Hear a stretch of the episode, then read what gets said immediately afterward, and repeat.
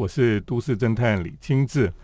那么今天在节目当中呢，我们特别来介绍哈，那么跟台南有关系的一本新书哈，这本叫做《台南旅途速写》啊，作者哈就是之前也来过我们节目哈，他之前出了一本书叫做《台二线旅途速写》，那么他很快的又出了一本书叫做《台南的旅途速写》了哈。我们请到郭正宏老师来到我们节目当中。老师好，呃，各位听众大家好。呃，郭正宏老师哈，他真的很厉害哦，因为他到哪里哈，我们到哪里旅行就是拍拍照而已哈，他就是诶到哪里就开始画画，然后就可以画出很漂亮的画出来。谢谢。对，然后我觉得这个是很令人羡慕了哈，因为你去哪里拍照，现在大家都会拍啊，而且很多网美拍的都很棒哈。对。可是，哎，会画画哈，然后把它画下来的，真的很少人很很会做这种事情了。那，呃，常常在路边有看到有人在画哈，就会很羡慕哈，对不对？对。那你上次那个台二线其实也蛮棒的哈。那这次，哎，怎么会想到跑到台南去做这个速写？台南是这样子，我们都知道台南现在旅行，在去台南旅行是非常呃浪漫也流行的一件事情。那我上次那一本书是以县为概念，哈，整条公路旅行的概念。这一次是以整个区块为概念来做，哈。那呃，台南呢，我们都知道山多，哈，古迹多，小吃多，跟庙宇多，嗯，好。那其实也是台湾最早，哈，这个呃，不管是最早开发的地方，以及最早被国际化的地方，哈。所以呃，里面相信很多故事，我们都可以去去发掘。对，所以。其实，对我们现在呃，因为不也不能出国去旅行哦，那么在自己的岛内，在城市里面自己旅行，就会很多人会去台南了哈。对，因为台南还是一个非常有呃有特色哈，或者是有味道的一个城市哈。是你每次你看你坐高铁到台南去，就会觉得哎，这个地方真的哎，好像到不一样的城市一样。对对，而且有小京都之称嘛哈。我们听说台南，对。因为我以前哈当兵的时候在左营啊。那我都不喜欢去高雄，我每次假日我就想要跑到台南去，因为台南就是有一种文化的氛围在哈。对对。那高雄就比较缺乏。对。哦，所以如果喜欢这种文化艺术的人哈，哎，到台南去就觉得那个那个整个空气都不一样。对对，阳光颜色都不一样。是。那那你到台南，你觉得台南最吸引你的是哪些东西啊？其实我觉得台南除了刚刚讲古迹之外哦，我觉得最有趣的就是巷子里面。如果呃你是常去台南的人，你会发现到台南有很多那个奇奇怪怪的小巷子，然后进去看别有洞天。可能一个转弯就是一个很古老的一个呃闽式建筑，或者是早期台湾的老的老的洋楼，都有这样的一个呃感觉是探险的味道。对对，很好玩。对你去你去台南，你看到哦，有时候那种小小巷弄很曲折嘛，对对，然后在里面很像，有点像迷宫啊，没错。我觉得有些地方真的有一点像威尼斯的那种巷道一样，有有有有那个味道在。对，然后你你在走的过程里面，你就发现它的老的巷道这些，其实跟它过去的历史啊什么都有有有有留下很多的线索啊，哈。是对郭振宏他。特这次特别好，啊去京都住，呃，不是京都，去台 台南，特别是住住了几个礼拜嘛。对对。然后每天在穿梭在那个当中，然后画画哈。对。哎，其实这个也还蛮蛮令人羡慕的哈，就可以到一个地方住一段时间，然后就在那边安静画画，这真的是很很浪漫的事情了。对对对，还蛮有趣的，对对。那也因为在里面也发现到很多呃，就是你画的过程当中，很多当在地的人会呃居民会来跟你搭讪啊，或者跟你聊天，会来说哎你在画什么这种感觉，反而呃也因为透过这个方式也听到很多在地的呃故事。哦，就是你在那边画画的时候。就会有人来跑来说：“哎，你在画什么东西？”然后跟你攀谈起来，对不对？会会会。而且台南人应该还蛮友善的。对对对，台湾人都都很友善啦，所以我蛮鼓励说，如果在路边画画，不用太担心，呃，人家会排斥你。对，甚至还有遇过拿杯咖啡给我喝的感觉，哦，的事情出现。对，嗯，那就是有些人他可能呃。刚开始在路边画画的人哈，学初学者了哈，呃他可能很怕人家看说我画的不好，对对对，那怎么办？呃，我常在跟大家分享这件事情哦。我们在外面画画最怕遇到两种人，一个就是老人，一个是小孩。那为什么很多人都好奇了？为什么？因为小孩很诚实，小孩很诚实，他就说：“妈妈，那个、那个，他那个叔叔那个线画歪了，哎，画不够直哈。”那老人呢就更有趣了，老人然后会开始跟你讲哈，比如说他会说：“哎，我跟你讲哦，这你画的这一间哦，他们以前哦婆媳不和。”我开始讲他的。八卦故事，这个就其实就不是我们书上或是我们那个一些呃爬文可以找到的资料，而我觉得这都是非常有趣的。对，哎，那会不会有人你画了他们的房子，他有人不高兴的吗？呃，基本上很少，基本上没有遇过。对对对，有人可能说：“哎呀，你画完送我一张，对不对？”呃，有有这种事情。那其实说呃不高兴的，我觉得应该也不是，就是说他。我们画的毕竟都是古迹比较多，他们其实会比较担心说，呃，这个古迹会不会 未来被列入知名的景点，反而造成生活上的困扰哈？是是，他们会比较在意这件事情。好，我们等一下再继续请郭正宏来帮我们分享哈，他这一本新书叫做《台南旅途速写》。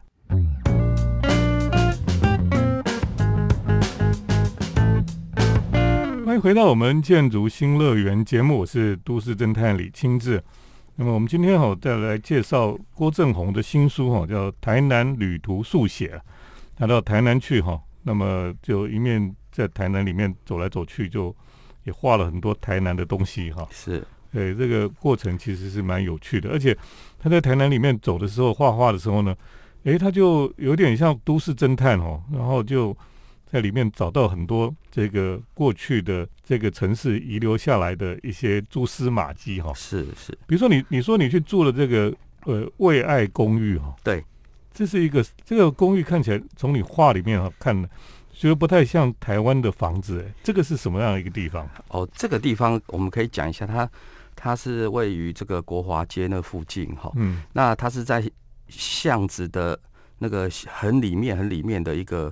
公寓哈，它早期呢是因为五条港附近有一个五条港，嗯，五条港呢是一个呃当时小的运河啦，哈，那呃聚集了呃很多呃像是一些搬运工啦，哦或者是一些社会比较底层的人，哈，那用这一个很便宜的价格哈，在这个这个建筑里面哦就分住一个小小的单位，好就这样住在那边哈，那后来这个这个民宿的老板去把这个房子买下来的时候呢，其实。他花了非常大的心力哦，在呃做这个整修的工作，好，所以整个呃氛围就有点，它是你进去的时候，你一直会找不到这个点到底在哪里。可是当进去之后，用别有洞天，这就是我我刚刚说的哈，最迷人就是巷子里了。好，巷子去找到这样的一个建筑，然后呢，他现在就是把它整修之后，而且花了很大心力，因为他那个空间很狭小，这个基本上。车子啊，哈，都是没办法去做运货，就是去清理的动作，所以完全人力去慢慢去去砌出来的一个建筑。嗯，所以这个建筑其实呃蛮推荐大家去看一看，喝个咖啡哈。对对。然后你说这个本来那边有一个港口，对，那现在已经没有了，没有了。哦，对。可是你是怎么会想到这个事情？是有什么蛛丝马迹？呃，其实从一开始我一直在思考一个事情，就是。我那个国华街那边有个叫水仙宫，嗯水仙宫这个这个地方哈，那我们就可以很明白，就是说，只要你有拜这个关于水神的部分哈，基本上附近一定是港口。可是水仙是水神，水神嘛哈，水神水仙花，不是不是不是 水神啊，就是拜屈原啦哈。哦，对，拜屈原。嗯，所以就有一个直觉，觉得说这附近一定有港，有水，有有水有关系，对，要不然我湖有什么东西？对对对。可是。呃，地图一查是没有的，好，所以你会觉得找找早期的地早期，嗯嗯，啊，所以要找早期的那个，你才去理解说，哦，原来这个地方他们当时哈，嗯，呃，台南是台江内海，所以你回头去推的话，你就会看到赤坎楼的位置跟安平古堡的位置刚好形成一个呃犄角哈，所以当时荷兰人他们在建这个这个城堡。的时候是有他的道理，有他的道理在，对。对，所以郭正宏他到台南去哈，也不是坐在那边画画而已，他也脑袋里好像在做侦探一样。的确，我们去一个都市里面哈，到处游走的时候呢，我们可以从那个地名了哈，对，或是从寺庙了哈，从很多的蛛丝马迹哈，我们可以推敲，然后去考证说以前这个城市到底是什么样子哈。是，哎，这个也是一个非常有趣的一个我们旅行的时候很有趣的一个一个，就很像一种游戏游戏一样。对，好，我们谢谢郭正宏的分享哦。等一下再请他继续跟我们谈一谈台南的一些很有趣的事情。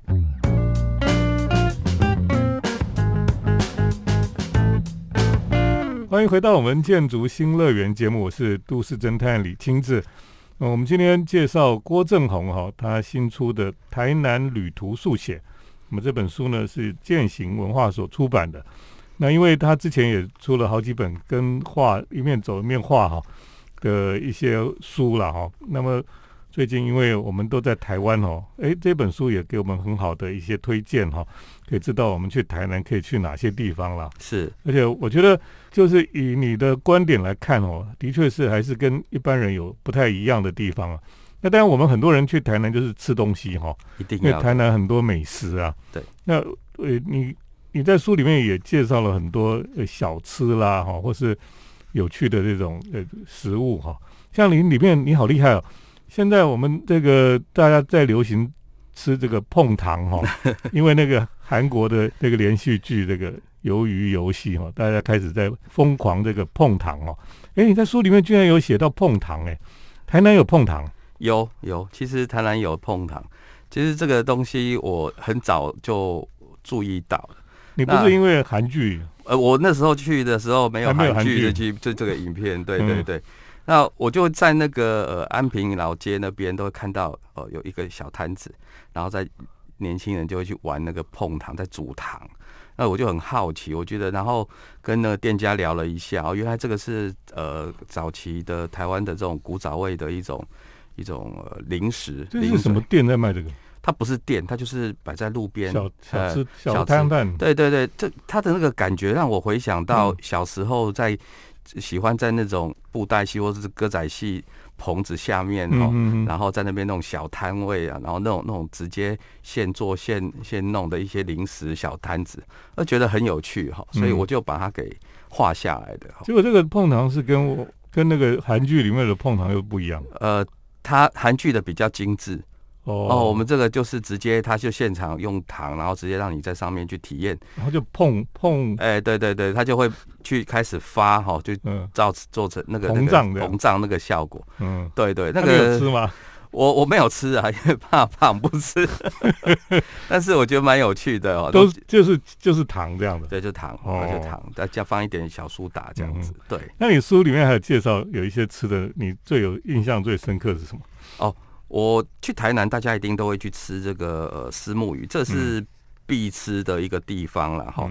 那书里面我有提到一个，另外有一家哈，一般都是去一些比较知名的景那个呃推荐的店。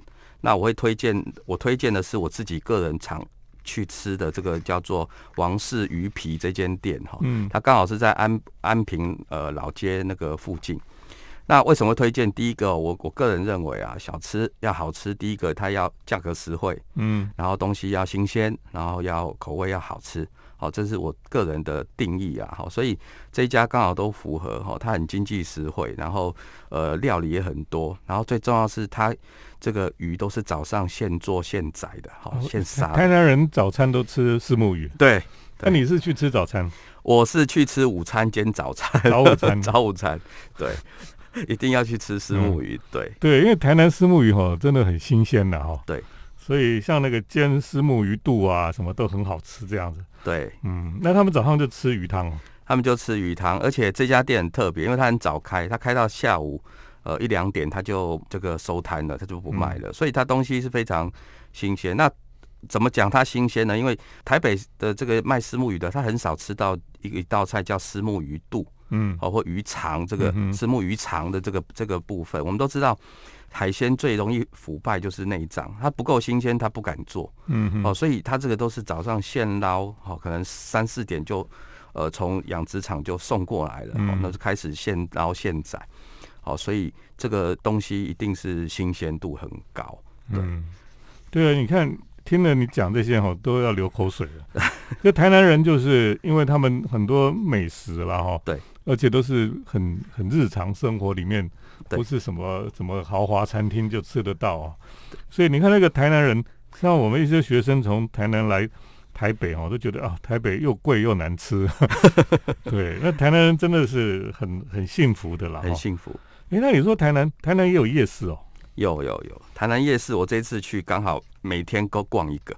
这真的好吗？哎、它夜市很夸张，嗯夸张是撒下去是几百个摊位在卖，嗯所以那个那个热闹的程度是跟四林夜市比较不太一样的，好，比较嗯不一样的感觉。四林夜市已经没落了。呃，对，它就是士林夜市就是一直绕，可是它是一个区块性的，然后嗯里面你直接可以呃食衣住行全呃住没有了，就食衣嗯好、都可以在里面可以得到这些呃满足。对，嗯，好，我们今天介绍的台南旅途速写哈，作者郭正宏来到我们节目当中，我们等一下再继续请他来分享。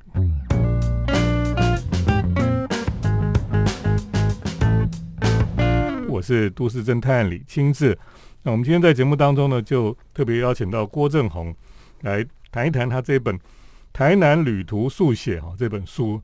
那这个书呢，呃，主要就是到台南去哈，然后我们以前去旅行就是一直拍照，一直拍照了哈。可是如果你可以安静下来哈，然后看到你喜欢的，然后就把它画下来哈。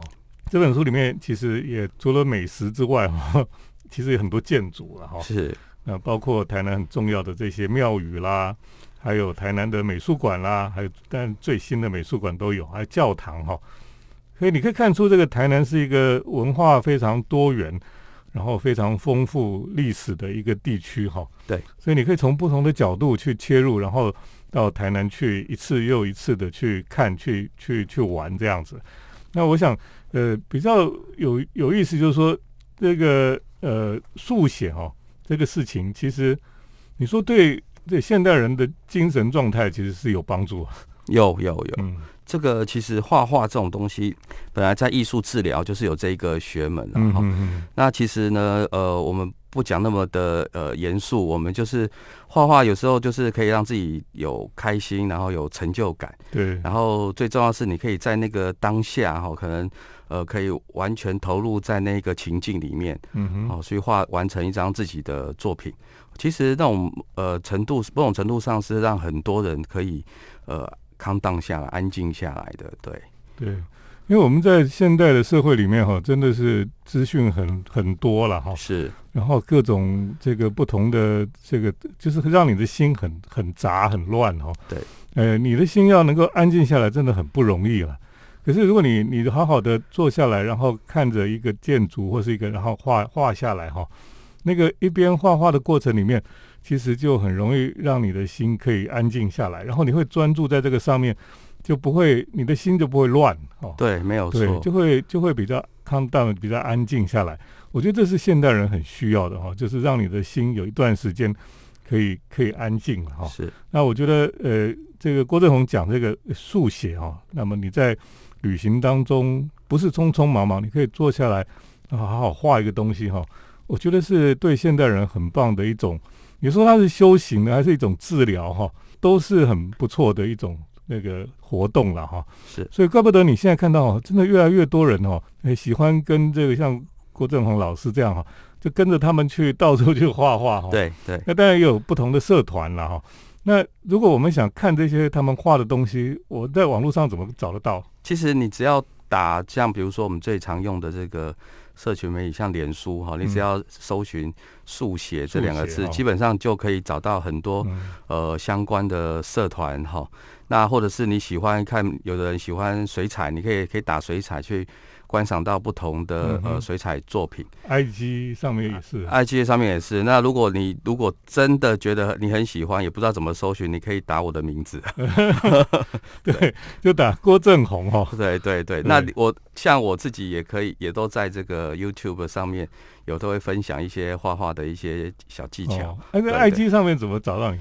哎、也打我名字啊。对你的名字就可以找到。对对对，对，那我们来看看这些，你可以在 IG 在网络上找找看这些人他们画的哈，哎，你可能会觉得很有趣，然后你下次也自己去画画看了哈。对对对，当然你们都有上色了哈。可是如果不上色也其实也可以嘛哈。是是是，不一定说要去上颜色，完全一般我们传统的认知的绘画都是以眉彩为主。那像速写就很自由，它可以是用各种包括上不上色、各种水彩、油画、线条都是可以去表现的。对对，我觉得能够在旅行当中哈，能够坐下来画一画哈。是。就是比我们以前就是会太匆忙，然后拍照就反正拍一拍就跑了。对。可是速写至少你要坐下来，然后好好的去画个一段时间。对对。这样让你的心可以安静下来，同时你对这个城市、对你画的东西哈，一个一方面印象比较深刻，没有错，观察又比较入围。对对对，其实我们常说哦，你摄影的人，你大概看那个建筑，大概就是那个两秒钟、三秒钟而已。可是你是因为你画画速写的方式，你会去仔细观察它的这个结构啦，它的这个呃装饰物啦是什么东西，所以其实你会更容易去理解哦这一个建筑或是这个区场域所带给你的不同的这个感受。是，今天我们很高兴哈，郭正宏呃带着他的新书《台南旅途速写》哈。来到我们节目当中哈，然后让我们重新去认识台南这个城市了啊！但我们也很期待他将来可以到别的城市，继续用他画的东西哈来跟我们介绍了。今天谢谢正好来到我们节目当中，谢谢谢谢，也谢谢听众朋友的收听。我们接下来呢是都市侦探的咖啡馆漫步单元，都市侦探的咖啡馆散步。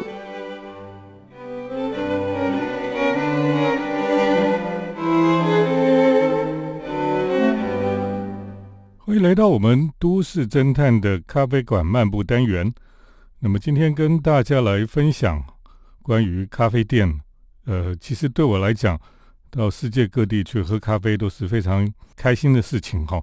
可是有几个地方的咖啡店哦，让我印象非常深刻的。那其中一个就是到了中南半岛，到越南去的时候呢，那么在胡志明市哈，也就是过去我们称为西贡的地方。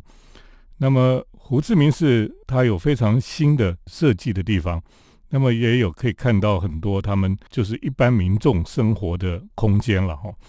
那你到胡志明市，你就可以感受到那种越战的时候呢，这个美国大兵到越南去啊，真的是受不了，因为太热了哈。每天出门哈就是满头大汗，那而且呢街上的交通就是非常的混乱哈，比台北还混乱。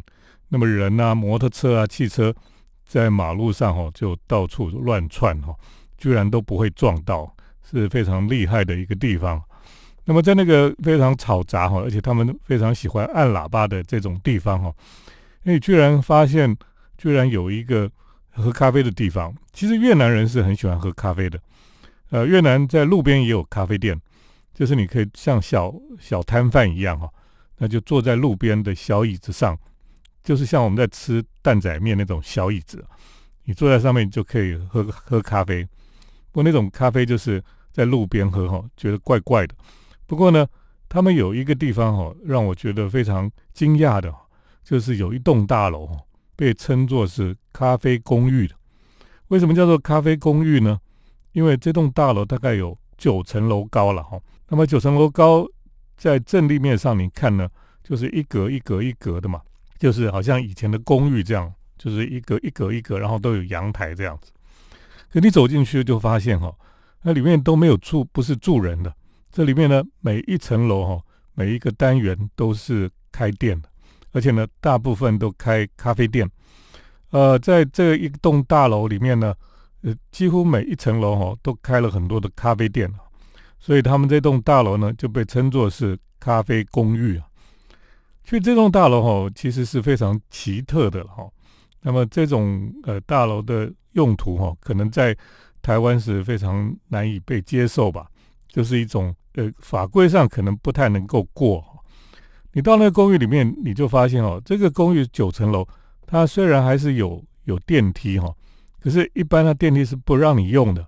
你如果要用的话哈，那你要要付钱才能去使用这个电梯了哈。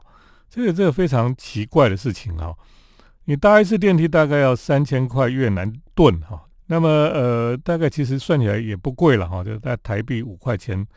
五块钱或者是五块钱多一点，可是呢，这个大部分的越南人哈，就反正就走走楼梯了哈。那我们反正也觉得说走楼梯也蛮好的，为什么？因为其实走楼梯，因为那个电梯看起来也是旧旧的哦，你也有点不太敢坐。那么另外呢，就是你走楼梯哈，反正就可以一层一层的去探险了。那每一层楼里面哈，就有很多的单元，每个单元呢都非常的时髦哦，开的小店都是非常的时髦，非常的有。有设计感，那么你就可以在里面哈，呃，走一层一层的走，然后看到喜欢的咖啡店哈，就给它坐进去这样子。那么当然，如果你到这个栋咖啡公寓里面呢，你就想说我要找一个咖啡店，应该在比较高楼层的哈，所以你可能就要爬楼梯爬比较久，你要爬到这八楼九楼那边的咖啡店。那么那个这里的咖啡店哈，阳台都是呃保留出来的，它不像我们在台湾喜欢把这个阳台外推了哈，为什么呢？因为我们台湾外推之后呢，反正里面都放冷气啊。可在越南不是，越南大概都没有冷气，他们就是呃坐在里面哈。当然这里面有一些咖啡店是有冷气了，不过很多的地方他们就是整个打开来哈，让空气流通啊，然后就觉得哎，在高楼层的地方呢，也不会觉得太过闷热哈。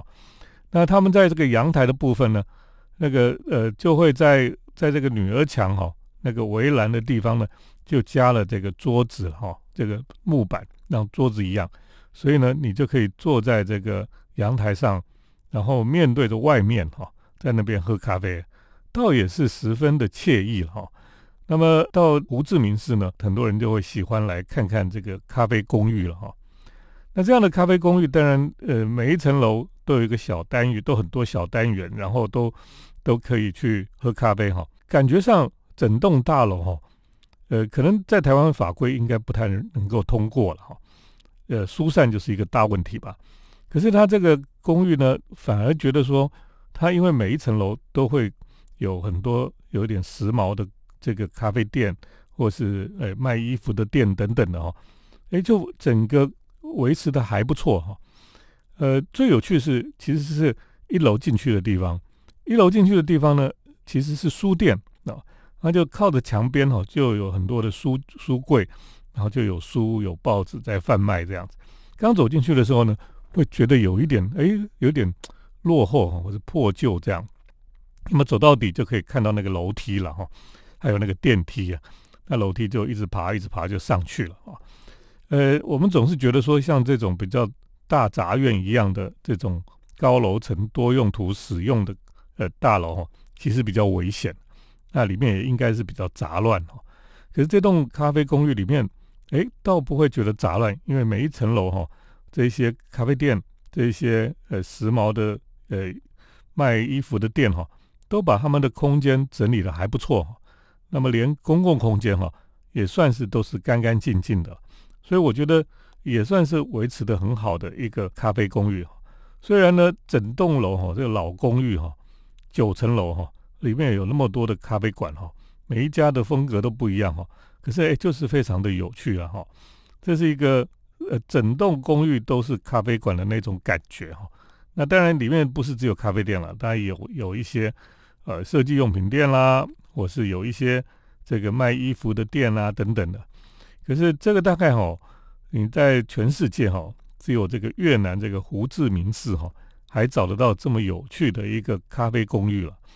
那么到胡志明市哈，到越南去喝咖啡哈，就喝越南人的咖啡。